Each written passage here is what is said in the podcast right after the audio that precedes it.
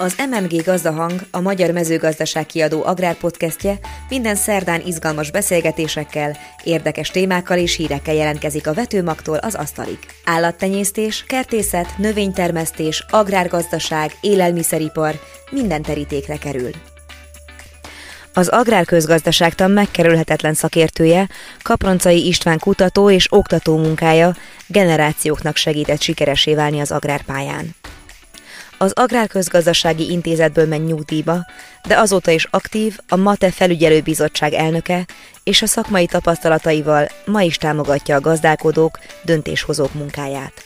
Sári Enikő, a Magyar Mezőgazdaság kiadó ügyvezető igazgatója születésnapja alkalmából beszélget Kaproncai Istvánnal, és a gazdag életpálya mellett a hazai mezőgazdaság jelenéről, lehetőségeiről, sőt a generációváltás egy ritkán emlegetett útjáról is szó esik.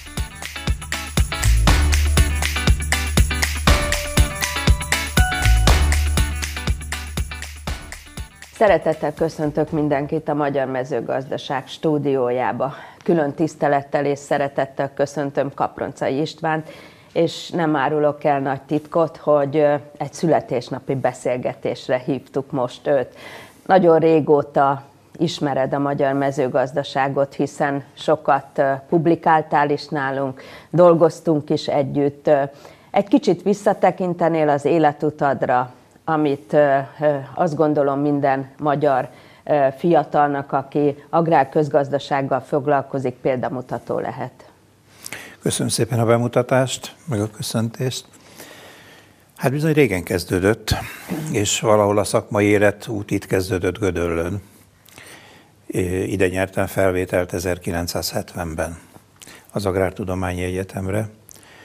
És akkor még azzal az ambícióval, hogy a szeretett horgászat révén ichtiológus, tehát halbiológus legyek, de aztán az élet úgy hozta, hogy megszerettem a közgazdaságtant, és ebből adódóan az agrárgazdaságtan volt az, ami irányában hát próbáltam orientálódni, abból írtam TDK dolgozatokat, és és hát már megpróbáltam egyetemi koromban cikkeket írni különböző szakfolyóiratokban,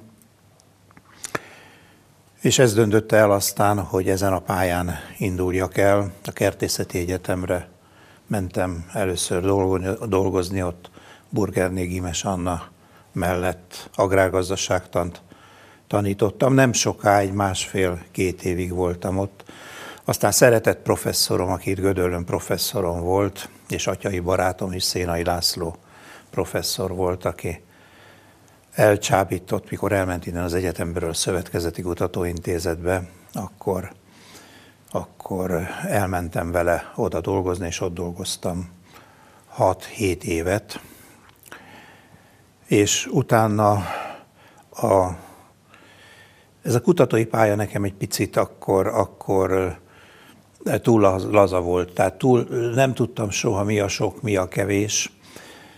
Ugye a Szövetkezeti Kutatóintézetben csak egyszer kellett bejárnunk, egy héten otthon kellett dolgozni, nem voltak emberi kapcsolatok, és így inkább elmentem egy olyan helyre, ez pedig a akkori mémstagek volt, a Kossuth téren az FM-nek, vagy akkor mémnek az épületében, ahol szintén agrár közgazdaságtannal foglalkoztam, még pedig ágazati költségjövedelem, árköltségjövedelem számítással, és hát gyakorlatilag ott 30 évet voltam, csak a név változott sokat, mert lett a stagekból aki, az akiból aki, aztán újra aki, és hát kezdtem ott előadóként, már a stageknál, és aztán hát fokozatosan adottak előttem a lehetőségek, és végül aztán az, aki főigazgatójaként mentem nyugdíjba. Igen, erre az időszakra vonatkozik azt gondolom a legszorosabb együttműködésünk, mert akkor mi is a minisztériumban voltunk, és akkor sokat találkoztunk is, meg sokat is dolgoztunk együtt. Igen, hát a negyedik emeleten ugye együtt Így voltunk, van. és az ebédlőben is sűrűn találkoztunk. Igen. A nyugdíjas időszakod is nagyon aktív most is rengeteget publikálsz, itt vagy a MATE kuratóriumában. Hogyan látod a mostani fiatalságot, hogy milyen érdeklődéssel viszonyulnak, milyen tervekkel jönnek ide, és aztán hogyan építik föl magukat? Hát a fiatalsággal az volt a kapcsolatom, hogy tanítottam itt a Metén, volt egy tárgyam, egészen addig, míg a kuratórium felügyelő bizottságában nem kaptam tisztséget, addig aktívan egy tárgyat vittem itt Gödöllön. Tehát aztán a kor miatt is, meg ugye az egyéb elfoglaltság miatt is úgy gondoltam, hogy ezt a tárgyat át kell adni fiataloknak. Ez egy agrárpolitikai, agrárinformációs rendszerekkel foglalkozó tárgy volt. A mostani fiatalokról azt tudnám talán elmondani, hogy, hogy morálisan, mentálisan is föl kell őket készíteni a szakmára. Tehát nem csak szakmailag. Ezen azt értem, hogy meg kell tanítani nekik, hogy akkor lesznek boldogok az életbe, akkor lesznek sikeresek az életben, hogyha szeretik azt, amit csinálnak. Ha úgy mennek be dolgozni, hogy reggel 8 órakor elkezdem, aztán nézem 4 órát, az délután 4 órát, hogy amikor befejezhetem a munkát, akkor soha nem lesz öröm, a szakmában örömöt kell találni. Ez a nyugdíj utáni foglalkozással vagy munkámmal is összefügg. És ö, ugye minden emberben van egy vágy, hogy, hogy boldog legyen. És sokan azt képzelik, hogy ha sikeresek, akkor boldogok lesznek, pedig ez nem így van. Ha az ember boldog, akkor nagyobb az esély, hogy sikeres legyen. És én ezt próbáltam nekik elmondani, megértetni, hogy, hogy a siker titka az, hogy elégedettek legyünk a szakmánkkal. Ezért dolgozom én most nyugdíj után is, mert mikor nyugdíjba mentem az akiból, az egy nehéz három-négy hónap volt, még nem talán. Voltak lehetőségeim, de még nem tudtam, hogy hogy folytatom, és és amikor napjában tizedszer söpörtem le a morzsát az asztalról, akkor rájöttem, hogy ez így nem jó. Ez így nem jó, hanem, hanem tényleg a szakmát tovább kell csinálni, és akkor, akkor azt gondolom, hogy egy, egy, egy, egy boldog, talán az életem legboldogabb korszaka következett, amikor, amikor már nem 120-szal, 80-nal, de, de szakmát csinálhattam, csinálhatok. Nagy rálátásod van a magyar mezőgazdaság gyakorlati részére is, hiszen te sok gazdálkodóval jó viszonyban vagy, tanulmányokat folytatsz. Hogy látod most, milyen időszakban van a magyar agrárium? Hát a gazdák oldaláról csak annyit mondanék, hogy, hogy az igazi tudomány az, legalábbis az én nézetem szerint, ami hasznot hoz a gazdálkodóknak, hasznot hoz az agrárpolitikának. Ma kicsit abba az irányba megy az agrártudomány, az agrárökonomia különösen, hogy elvont, módszertancentrikus kutatásokat végez, és ha valaki a nevét már matematikai képlettel le tudja írni, akkor tudománymetriában nagyon jó pontokat kap. Én hiszek abban, hogy a gazdáknak, a gazdálkodóknak, az agrárpolitikának, az agrártermékpálya szereplőinek hasznuknak kell, hogy származzon abból, amit, amit a tudomány csinál. És, és ezt tartom a, a legfontosabbnak, és ezért is tartom a gyakorlattal a kapcsolatot. Meg hát jó kiállni gazdák elé, és, és beszélgetni velük, újakat mondani nekik, és tanulni tőlük, mert lehet tanulni tőlük. Hogy látom a magyar agrárgazdaság jelenlegi helyzetét? Ö, nagy lehetőségeink vannak, nagy lehetőségek előtt állunk. Az elmúlt időszak, különösen úgy 2010-ig, a rendszerváltástól egészen 2010-ig, az egy erős leépülés volt. 2010 után azt mondom, inkább egy stagnálás, enyhén növekedő időszak jön, de közel sem használtuk ki akkor sem azokat a lehetőségeket, amelyek ebben az ágazatban vannak. Ha megnézzük a világot, látszik, hogy az agrár gazdaság, élelmiszergazdaság a stratégiai nemzetbiztonsági kérdésé válik egyre jobban a világban.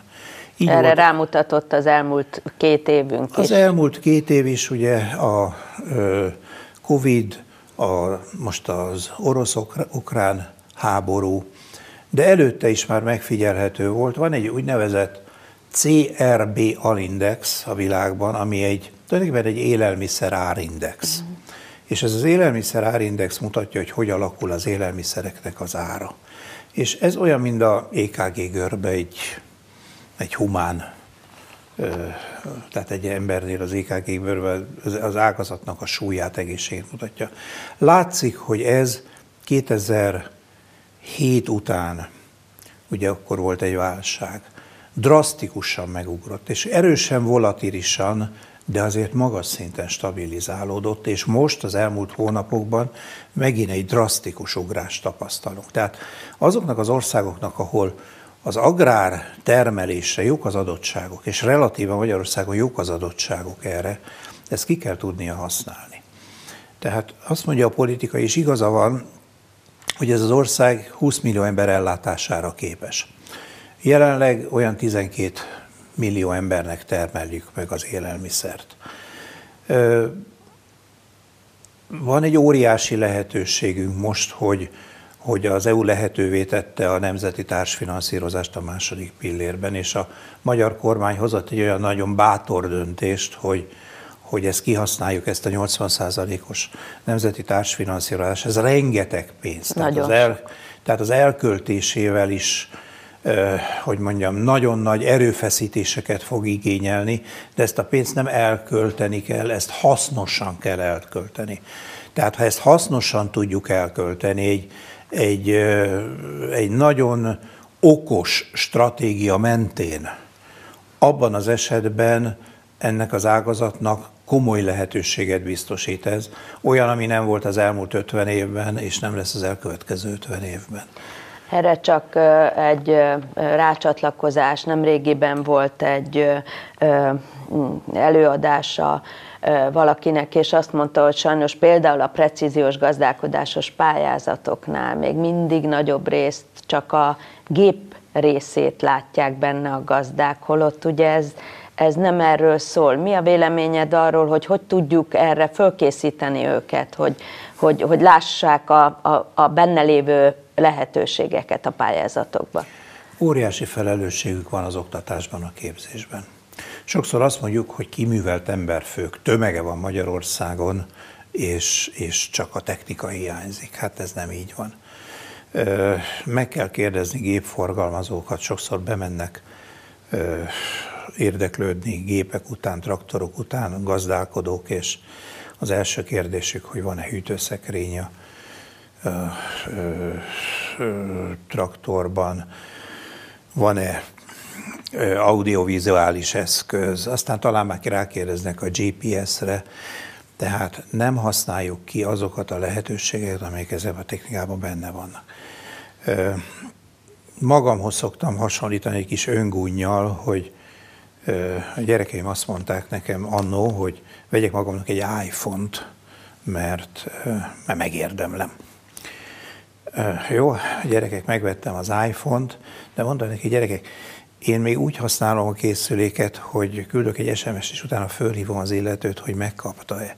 Tehát, hogyha én nem tudom kihasználni az abban rejlő lehetőséget. Persze most már tanulom sok mindent, már Instagramot is használok. Tehát, tehát, tehát ha nem tanulom meg azt a lehetőséget, ami, ami benne van ebben a technikában, benne van ebben az ágazatban, akkor soha nem tudjuk utolérni a versenytársainkat.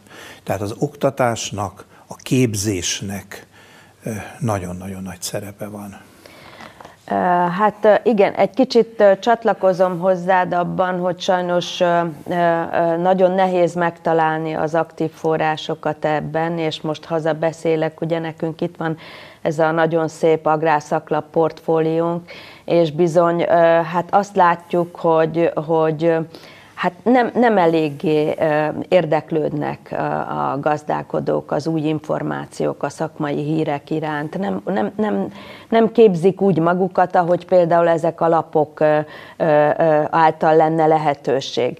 Mit tudunk csinálni, hogy egy kicsit jobban, jobban felkeltsük az érdeklődéseket szerinted? Én azt gondolom, hogy nagyon nagy felelőssége van ebben, és nagyon nagy lehetősége van ebben a köztestületeknek, érdekképviseleti szervezeteknek, kamaráknak, mosznak, magosznak, tehát mindazok, akik gazdák sokaságát, vagy gazdacsoportokat fognak át. Őnekik ez a, a lapok közvetítésében is nagyon nagy funkciójuk lenne. Tehát annó, amikor én kezdtem a szakmát, akkor, akkor ezek a szervezetek százasával, nem túlzok, néha ezresével rendelték ezeket a lapokat. Most azért mondtam ilyen kis számot, mert én is szerkeztek egy tudományos folyóiratot, a gazdálkodást, és ott százasról beszélünk, hát a ti esetetekben az ezreségben lehet beszélni a lapoknak. Tehát, tehát ennek az eljuttatása a termelőkhöz, a figyelemfelhívás, a szakmai fórumok, ahol, ahol ö, kiállnak vezetők, szakértők, tudósok, és hasznos információkat adnak át a gazdálkodóknak, ez nagyon-nagyon kevés. Hát gondolj bele, a mi időnkben minden évben volt egy olyan nagy-nagy fórum, akár itt az Aulába Gödöllön, ahol kiállt a miniszter, kiállt néhány okos ember, és kérdésekre válaszolt, elmondott egy előadást. Én már talán egy évtizedre nem emlékszem olyanra, hogy, hogy ilyen fórumot szerveztek volna a magyar agrárgazdaságban, ami megmozgatta volna a szakmát.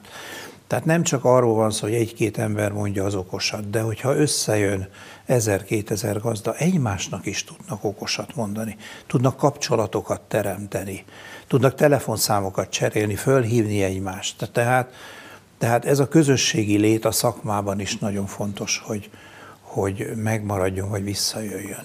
Hát igen, sajnos ennek az elmúlt covidos időszak nem segített, ugye? Igen, de még jobban, mindent a covidra. Igen, még jobban elkülönültünk azért, valóban igen. nem lehet mindent, mert... mert Két évvel ezelőtt se volt. Így van, felelősségünk is van. Nyilván mindannyian megpróbáljuk a saját eszközeinkkel ezt, ezt segíteni, ehhez hozzá felhívni a figyelmet arra, hogy, hogy, hogy mennyi mindent tudnának ezekből a lapokból, vagy a, a televíziós mezőgazdasági műsorokból, vagy bármiből, amit lehetőséget, nagy a lehetőségek tárháza. Mi, nekünk van itt egy sorozatunk, ez a generációváltás, ami most az agráriumot nagyon, nagyon érinti. Te hogy látod, lesz igazi generációváltás, a fiatalok átveszik ezeket a gazdaságokat, vagy pedig más pályára, egy könnyebb, könnyebb pályára eveznek? Ez egy nagyon nehéz kérdés. Nagyon nehéz kérdés azért, mert szerintem lesznek fiatalok, csak nem biztos, hogy családból lesznek fiatalok. Tehát azt látom, hogy nagyon sok sikeres család, akik az elmúlt 20-30 évben komoly gazdaságokat működtettek, alakítottak ki. Ott a gyerekek, és nem csak egy-két gyerek van, egy olyan magasabb igényszintet kaptak a családban, ami egy kicsit eltávolítja őket a a, a, a szakmától. Vannak természetesen nagyon-nagyon szép és követendő kivételek. Tehát elmenek orvosnak, mérnöknek, jogásznak. Tehát eleve ben van a fiatalokban egy picit az, hogy, hogy nem feltétlenül a, az édesapa hírneve alatt akarok Hát meg, hogy egy kicsit más legyek, Már kicsit több legyek. más legyek, több Igen. legyek, és, és ez eleve elviszi őket. Ugyanakkor talán vannak olyan fiatalok, akiknek nincs meg az a családi háttér, anyagi háttérre gondolok, amely, amely révén örökölni tudnak egy gazdaságot.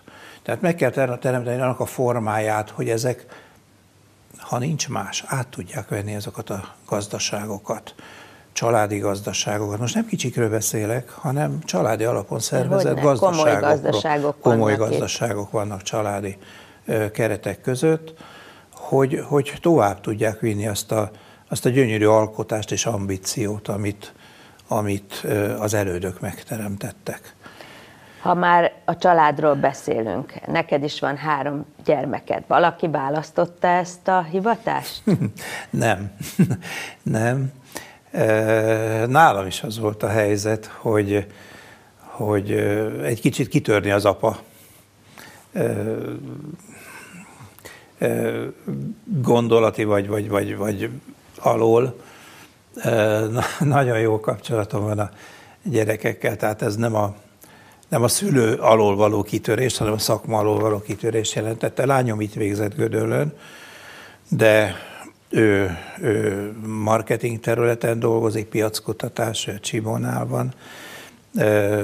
A középső két fiam is piackutatással foglalkozik, de ők a, ők a Budapesti Gazdasági Egyetemen végeztek, illetve a középső fiam még főiskolán, és hát ők is különböző területeken, de ilyen, ilyen piackutatás, online marketing ezzel kapcsolatban Hát azért egy kicsit, egy kicsit mégis, mégis valami azért csak megmaradt unokák vannak?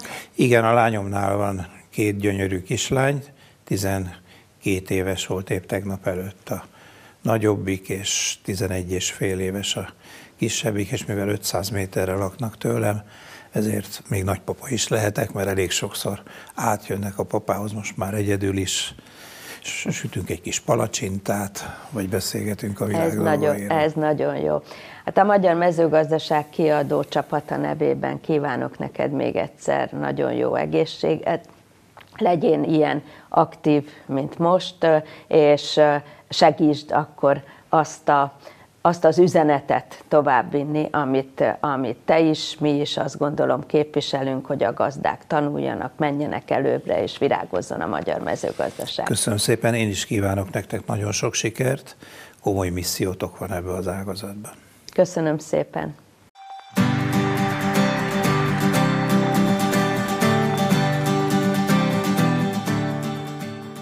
Érdekességek a nagyvilágból a magyarmezőgazdaság.hu hírei közül válogattunk. 90 éves a láncfűrész királya. Ha az aknákat felszedik, vetnek az ukrán gazdák.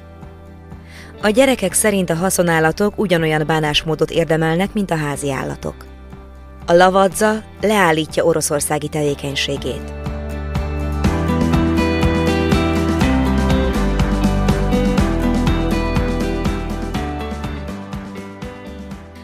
90 éves a láncfűrész királya. Április 18-án ünnepelte 90. születésnapját Hans Peter Still, aki egy közepes méretű gépgyárból globális méretű és világhírű láncfűrészvállalatot épített. A 96 évvel ezelőtti cégalapítás óta már a stílláncfűrészeket 160 országban értékesítik, és szinte nincs olyan mezőgazdasági vagy erdészeti vállalkozás, ami ne használna stílfűrészeket, vagy egyártótól származó erőgépeket. A vállalat tavalyi forgalma 4,6 milliárd euró volt, és mintegy 18.200 embert foglalkoztatott. A 90 éves üzletember életpályáját számos címmel elismerték, emellett több német és brazil város díszpolgára, valamint Szingapur főkonzulja lett. Hans Péter Still még időskora ellenére is rendszeresen látogatja a Stuttgart közelében található vállalatot, annak ellenére, hogy már rég átadta a vállalat irányítását. Mint mondja, a Still vállalatnak az iparágon belül az az egyedülálló előnye, hogy 96 évvel ezelőtti alapítása óta teljes egészében a családunk tulajdonában maradt. Ha az aknákat felszedik, vetnek az ukrán gazdák. Ukrajna északi területeiről kivonult orosz hadsereg több ezer aknát hagyott maga után, megakadályozva ezzel az ukrán mezőgazdaság termelését. Azonban, ha ezeket időben sikerül hatástalanítani, akkor a háború előtti vetésterület akár 80%-án is befejezhetik a munkát az ukrán gazdák, mondta Viszocki mezőgazdasági miniszter helyettes. Az ukrán agrárminisztérium az orosz csapatok februári előrenyomulásával még nem volt ilyen derülátó. Közlésük szerint a tavaszi munkálatok a mezőgazdasági területek csupán felén kezdődhetnek meg. A jelenlegi harcvonalállás alapján a megművelt területek csökkenésének ellenére Ukrajna el tudná magát látni élelmiszerrel. Azonban a miniszter helyettes bővebb előrejelzést az exportra vagy a 2022-es gabonatermésre nem adott. Zelenszky ukrán elnök a helyzetre reagálva egyik beszédében kifejtette, hogy az orosz haderő szándékosan hagyott hátra ennyi aknát, hogy ellehetetlenítse az ukrán mezőgazdaság termelését. A gyerekek szerint a haszonállatok ugyanolyan bánásmódot érdemelnek, mint a házi állatok. Egy új kutatás kimutatta, hogy a gyerekek és a felnőttek erkölcsi értékrendje jelentősen különbözik az állatok vonatkozásában. A felnőttekkel ellentétben a gyerekek szerint a haszonállatokkal ugyanúgy kell bánni, mint az emberekkel és a házi állatokkal, és az állatok fogyasztása erkölcsileg kevésbé elfogadható, mint a felnőttek szerint. A vizsgálat eredményeiből a kutatók leszűrték, hogy az erkölcsi hierarchiát, amely eltérő értéket tulajdonít a különféle állatoknak, a gyerekek a serdülőkorban sajátítják el. A tanulmány azt is megállapította, hogy az emberek az életkor előrehaladtával a haszonállatokat inkább élelmiszernek minősítik, mint házi állatnak, míg a gyerekek úgy gondolták, hogy például a sertések bármelyik kategóriába tartozhatnak. A kutató konklúziója szerint, ha azt akarjuk, hogy az emberek környezetvédelmi okokból növényi alapú étrend felé mozduljanak, akkor valahol meg kell bontani a jelenlegi rendszert. Ilyen megoldás lehet például a növényi alapú élelmiszerek bevezetése a gyerekek közétkeztetésébe. A Lavazza leállítja oroszországi tevékenységét.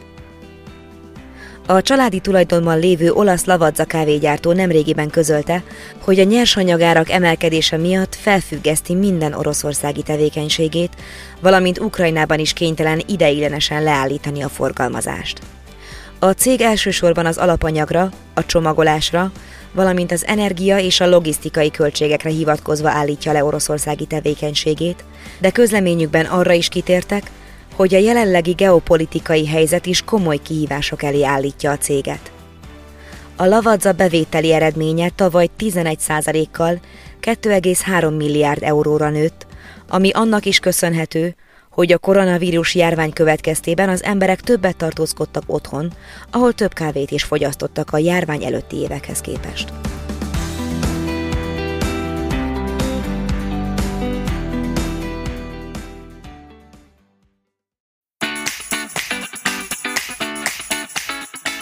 A műsor az Emberi Erőforrások Minisztériuma és a Petőfi Kulturális Ügynökség támogatásával készült. A mai adást a Szolmontis borászat támogatta. Ha tetszett, kövessék podcast csatornánkat és értékeljenek minket. Jövő hét szerdán is várjuk Önöket.